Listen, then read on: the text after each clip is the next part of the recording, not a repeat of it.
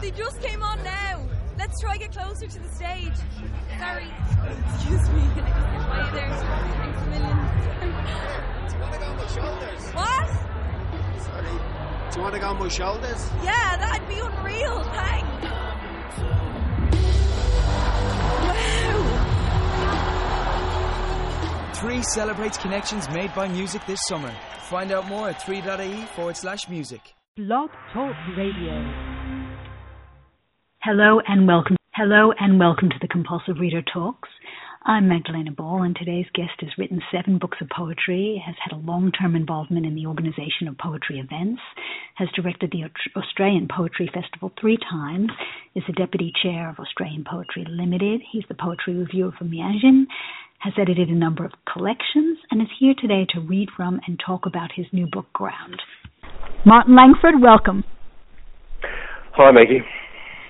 So, Ground is a book about spaces, those we inhabit, those we create, those we've created in the past. Um, talk to me a little bit about this and the evolution of the book as a collection. Well, it began with the notion that we are as dependent on the nature of the spaces we inhabit as we are on the choices we make within them, and that those spaces keep changing and evolving and uh, the sorts of what what we're allowed to do actually is limited by the nature of the spaces um, we inhabit. Um, a very I, I don't know simple example might simply be that if you if you live in a very rough and tumble environment where of male hierarchies, uh, you're not allowed to vary your thought processes very much from those that uh, obtain in that hierarchy.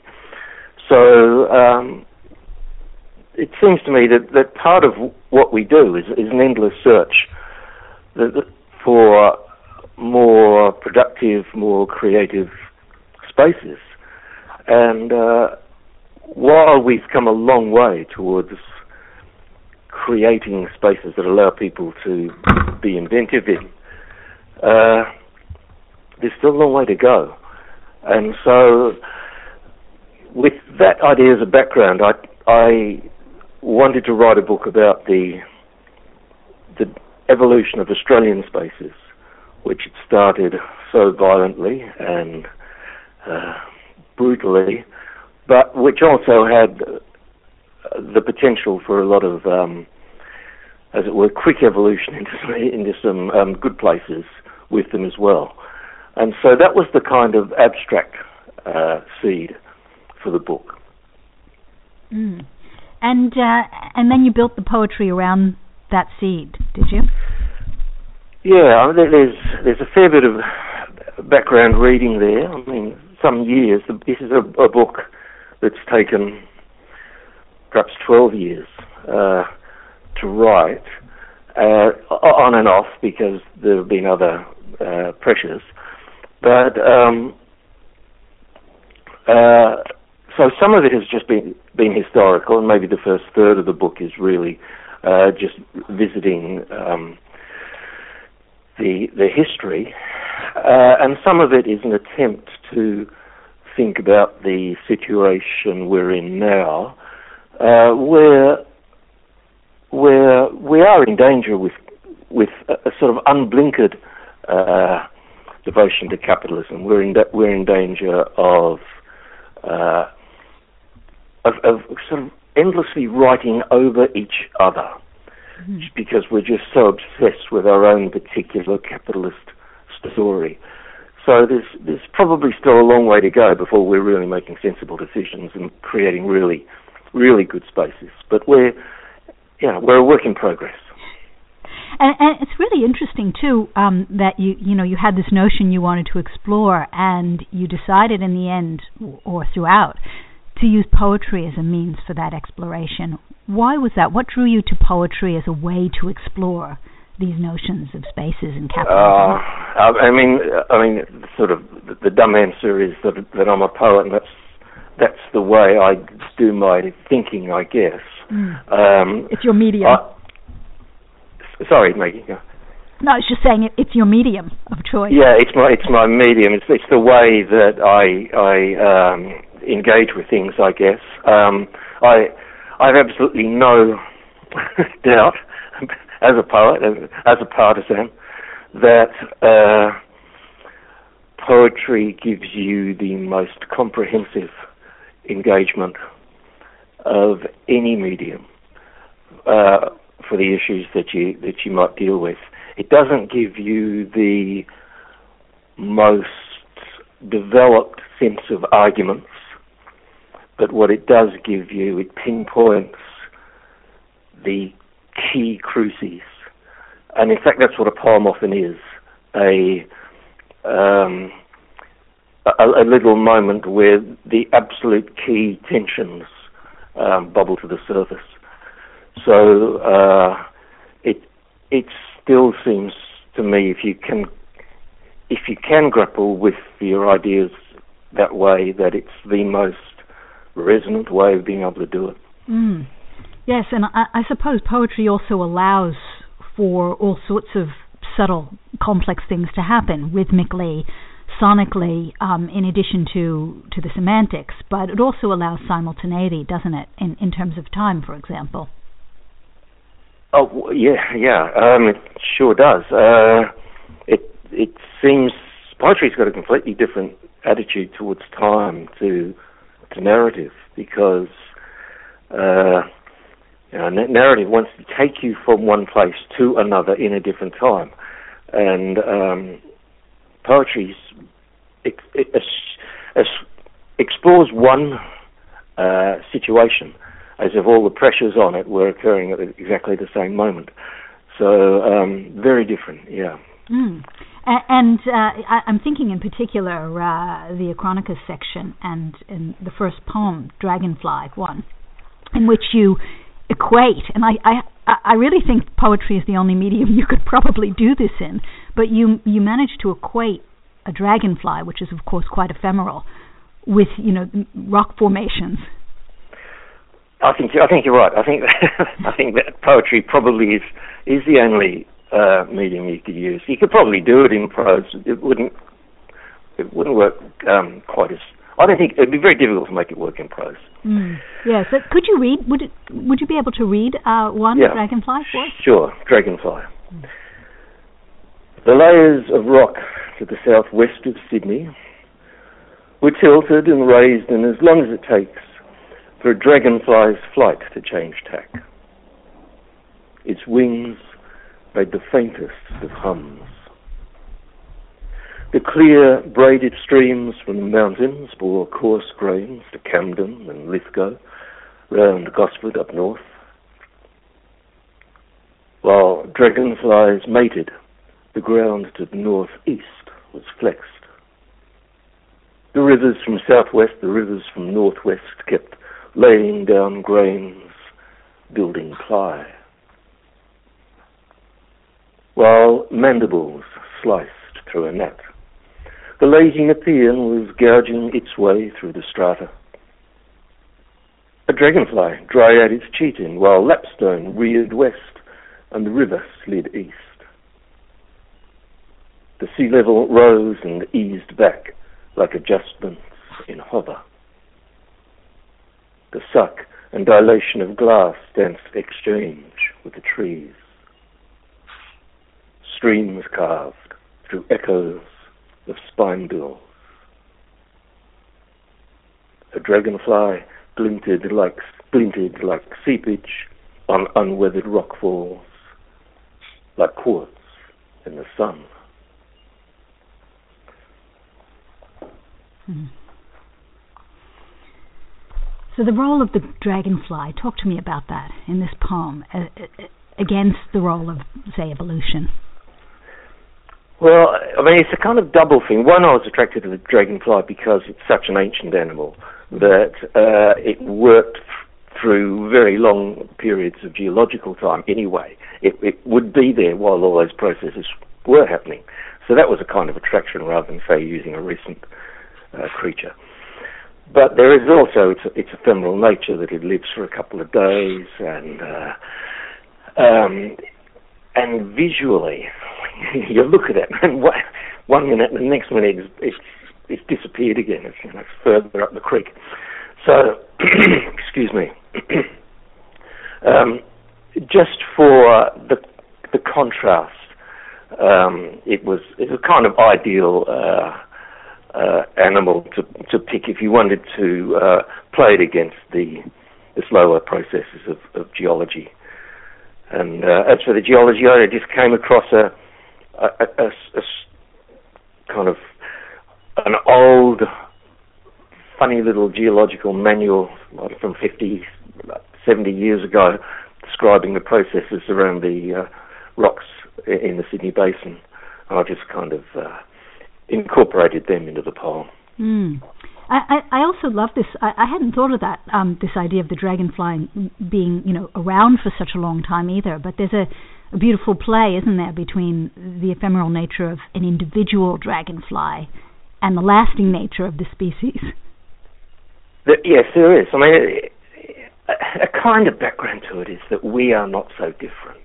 Mm. That we are we are dragonflies too, after all. You know, it's there's a there's not much poetry these days which isn't informed, say, by Buddhist um, uh, perception, and there's, there's, without without sort of referencing it deliberately, I, I just think it's it, it's kind of snuck into um,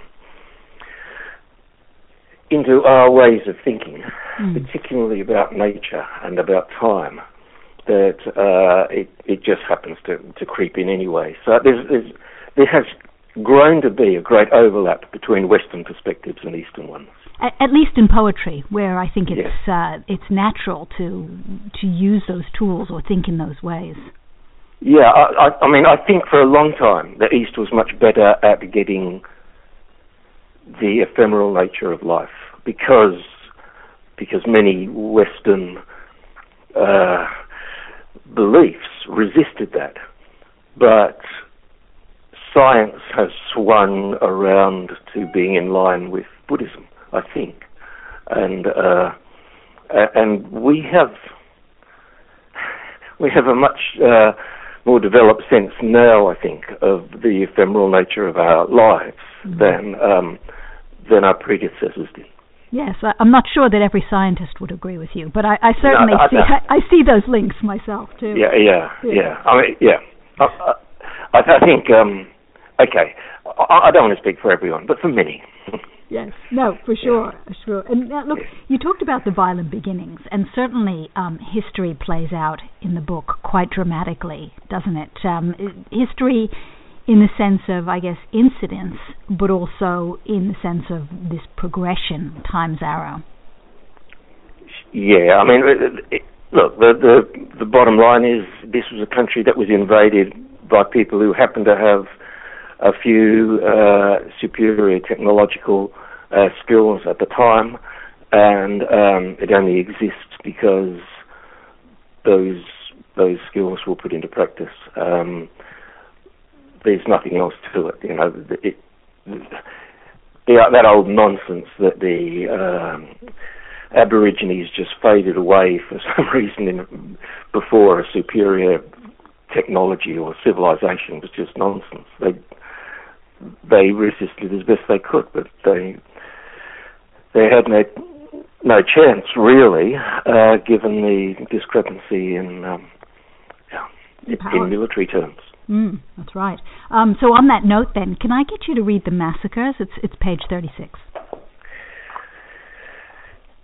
Well, this this poem is also, of course, just a little a, a little assertion of impatience with the um, with the historians who kind of fought that rearguard battle against uh, the fact that these massacres really did exist.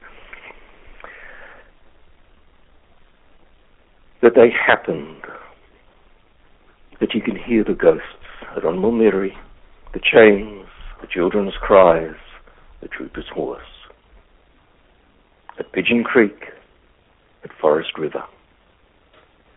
The woman who's rocking her baby before the men fire. The death is in all of our spectra. It is lymph node in all jurisdictions. It inhabits my body, my bed. No late smiles, no gifts will undo them. Whatever your story, if these deaths aren't there at the start, it is just shine for kids. But the white settlers rode into camp, their guns blazing. That black men were shot in the back. That Cooncherra Point and Bluff Rock weren't exceptional days. That the crows formed long queues to wind foundation threads through our fabric. That this is no artistic story, where griefs are transformed by the skill of the pen into grace. That the vertebrae settle through mud at Lake Tears, and the bones nudge through earth at Kilcoy. That the new dispensation is poised between language and instinct.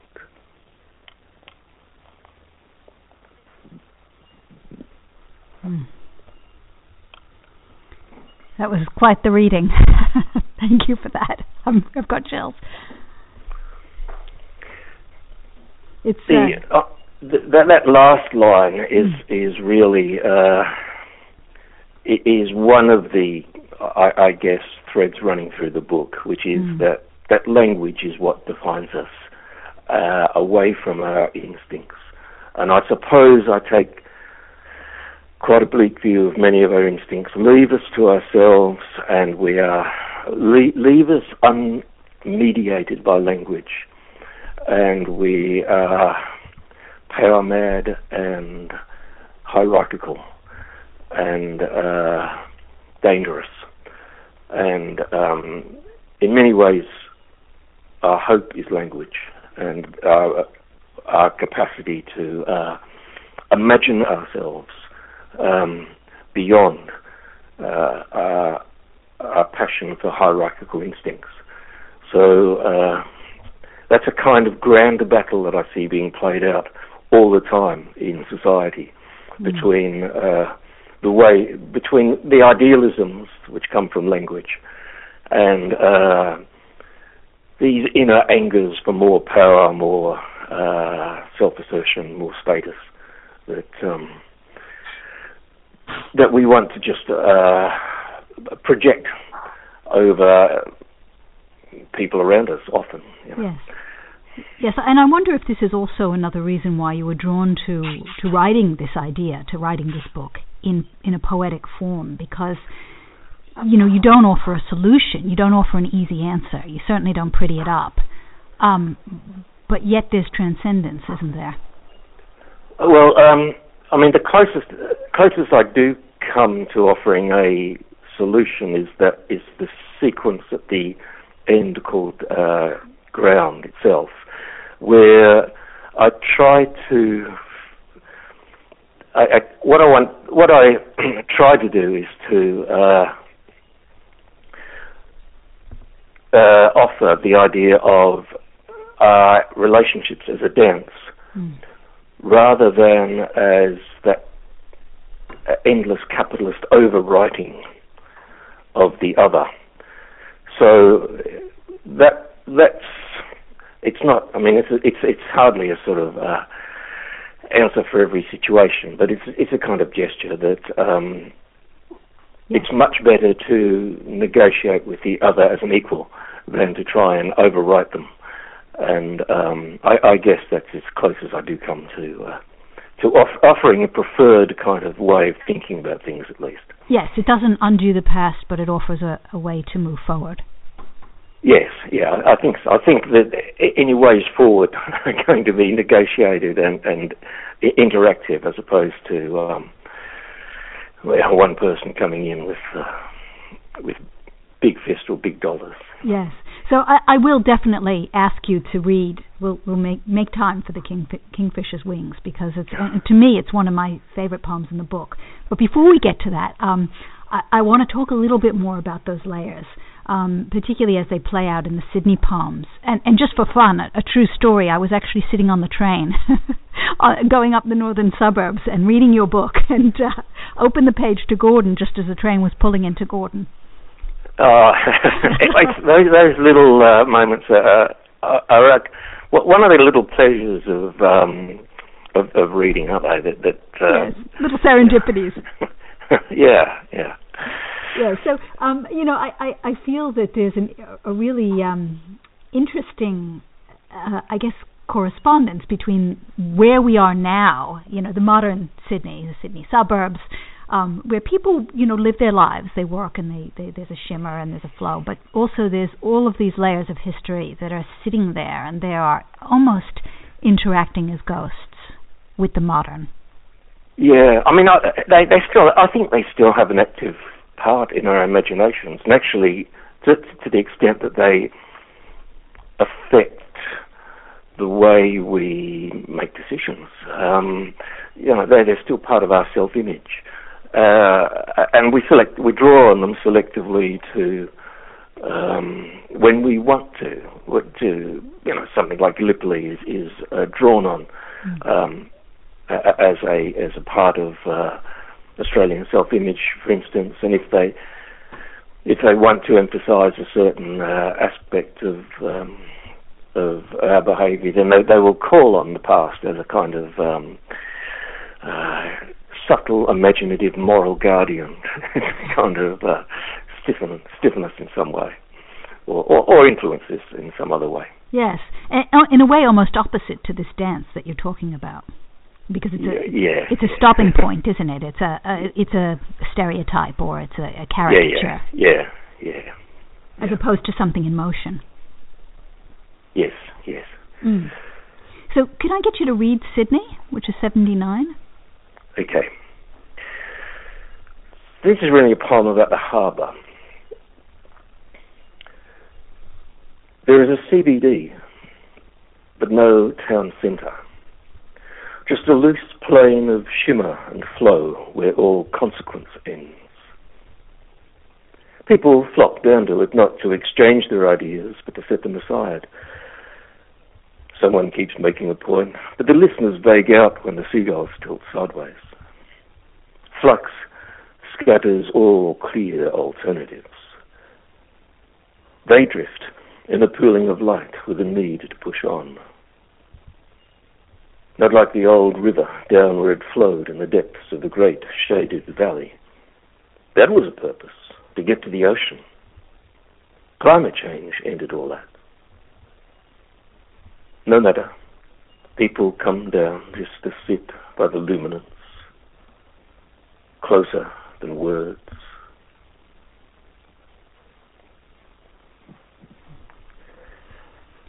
I feel in this poem that Sydney almost becomes metaphoric. Um, possibly. Uh, um, what were you thinking of? Well, like a synecdoche, you know, as if as if Sydney were the world in a way. Uh, well, it it probably is in that in that respect. That it's informed by a belief that the world is actually more present than language. So this is another idea that kind of floats through the book, which is that one of the ideas which is quite a, quite around at the moment is that language is so uh, so everywhere that it, it it's actually replacing the world, and I think that's a really dangerous idea. Mm. And uh, language is an engagement with the world, but it is not an alternative. And when the only thing in a person's imagination becomes language, they actually, seems to me, they become um, disconnected uh, from the planet. And and somehow we have to remember that that physical universe is primary so if there's anything that attract, I was attracted by the by the way that people will go down just to sit by the harbour and kind of vague out and not care about what they're thinking, and somehow the um, the, the, compelling nature of the water and the like uh, probably is a, a, kind of um, metaphor for, in fact, the way that we behave more broadly in, in the world in general. Mm. Yes, I mean it's it, it's interesting. There's so much of the natural world in this poetry, and yet I, I don't feel that it's a kind of eco poem uh, or, or eco poetry. Uh, you know, that maybe because there's such a philosophical thrust, um, and maybe because it's time and space are so so much the focus. I yeah, I mean I I think eco poetry is ex- extraordinarily difficult to write. Um, part, one of the reasons is because of the, for one, just backtracking a moment, it wasn't the main focus of, of this book, although I, I've got no no doubt that it it's um, it it should be an absolutely central focus of our imaginations. No question. We have to learn how to live properly uh, with with the natural world, and uh, we're certainly not doing that in the cities at the moment. Um, that said, uh, one of the problems, one of the difficulties with writing eco poetry is that people, I think poets are struggling to articulate uh, with sufficient um, theatre um, the interaction of the human and the natural world. Mm. Um, that it, it's uh, but that, that's actually taking me a little bit away from, from the discussion of the book. But uh, no, it, it's you're, you're right. It, it's not um, it's not a uh, book of eco poetry. I've, I've written eco poetic poems, and it's it's an area of great interest to me. But this book doesn't happen to be to be it, I guess. Yes, and yet the last word, effectively, um, is the kingfisher, and and I love how it picks up the dragonfly in the beginning as well. To to me, I see a correspondence between those two things. That kind of, you know, I hadn't actually thought of that, but but yes, I'm hanging around Creekside yeah, an awful lot. Yeah, that, yeah. that's that's true. Just, so maybe it's just that, that, vibrant, you know, iridescent shade or the flash of yeah. Well, um, so the the background to the kingfisher is is I'll, I'll say a couple of things before it because that might help kind of contextualize it. One is that having spent most of the rest of the book thinking about the nature of these spaces, I also wanted to put an elegy in there because the, the, the creation of these spaces is actually a very painful process and a great deal of uh, grief and suffering has gone down because they are not created cost free, and sometimes they have to be fought for, uh, and almost, in fact, almost always to make, to make the next breakthrough into better spaces. They historically, at least, they seem to have had to have been fought for, and we're we're still a long way from um, I think, from creating absolutely inclusive, creative spaces for everyone. The very specific um, thing that prompted line that prompted the, the poem was that was Kenneth Slessor's line in Beach Burial, where he talks of the soldiers who were drifting in washed up on shore in the Second World War, he talks he talks of them being now enlisted on the other front. And while that line has never quite sat properly for me in beach burial, it's always fascinated me in terms of what it might mean. So the kingfisher's wings is partly a uh, an attempt to uh, um, elaborate on what being enlisted on the other front might mean. For me, it means being enlisted on that broader front of trying to create, you know, I, I guess, better creative spaces. Um, finally, I I chose the idea of kingfisher's wings because I wanted something beautiful but very brief and, and evanescent. And if you think of the nature of our grieving compared to the actual amount of suffering that's gone down, it actually, and I know grief can destroy people, but on a worldwide basis, it's actually very slight. So I just wanted some image of something that was was quick and um, quick and yet and yet still beautiful. Mm. Wonderful so preamble. So could could you would you read it for us, please? Yeah. The kingfisher's wings. Let us remember them all. It is all the same war. Lay our wings over them Kingfisher gleams over those who have died in the braiding of spaces. The war between instincts and words, between gestures and genes. The peoples who vanished like clouds in the untallied years, whose tribes were defeated, whose boundaries are shadow and wind. Those who sat down in the lean years because too many bore in the good ones those who were herded by iron into corners of drought.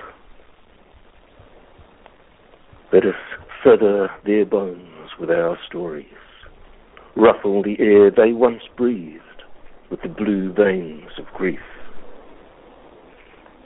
Who were food for the gods, or who died in the turf wars because they were bloodline, or offal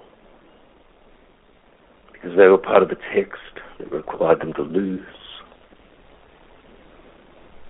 It's all the same battle. The same bitter hormones, the same tumbleweed and kaleidoscope flurry of grounds. Those who became inconvenient, who were dealt on the wrong side of claims, who were swept from their fields by Napoleon's ants, by Genghis's ants, by Akbar's, who knelt for the lens, or who lay down and slept for the drones. The boys who were not the right type, and the women who were. It is all the one war to invent ourselves human, to word ourselves more than we are. Let us fold them in the azure of our wings those who were defeated by their readings, those who played their words against themselves, who died for their freedoms, who died because terrors like freedom were too much to bear. Let us brush them with the sheen of our attention, this riffle of luster, our sorrow, this brief spill of water and light, which is where we begin.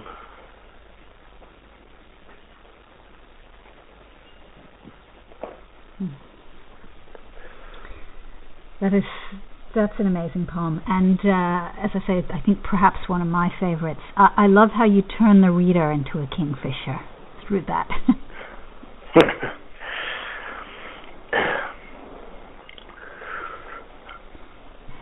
And I suppose the answer too is is not just the dance, but the attention, the sheen of our attention.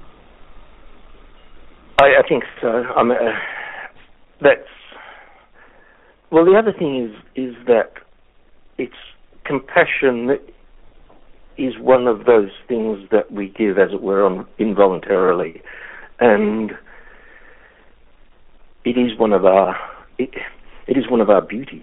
Mm if you, it, it is one of the beautiful things about us that we are capable of this. And in a sense, it's a small jump from uh, a benign thing like compassion to a beautiful thing like uh, a kingfisher's wings. So, uh, um, and and yet it does it uh, it doesn't ultimately solve much. It's just that little movement out towards the other, which is somehow at the very heart of of our glory, I guess. Mm. So um, uh, I, I, think that's why I wanted to. It, it, it, compassion is a tired old, tired old thing to write about. It's kind of difficult to write about, and so I needed some way of being able to talk about compassion, um, which didn't just sound as if I was being universal and gen- general and and uh, yeah. Yes, I, I think people are starting to yawn. Yeah. I think you found it. so we're almost out of time, but what, what's next for you, Martin? Do you have any projects on the go? Are you another twelve-year book you're working on? um, I I think I'd like to have a go at poetics. Um, I'm, I'm interested in the uh, in the ideas around writing as well as writing itself. So um, maybe uh, maybe next year I'll, I'll, have a little think about that. The the um, poetry is under a, a strange strangely it's under a fair bit of attack these days, and I just want to kind of uh, clarify, at least to myself, the um, the reasons that you might undertake it for. Okay. That sounds wonderful. I'll look forward to that. And uh, and listeners, that's all we have time for. But Martin, thank you so much for joining us. Um, and bye for now. Thank you, Maggie. Thanks for having me.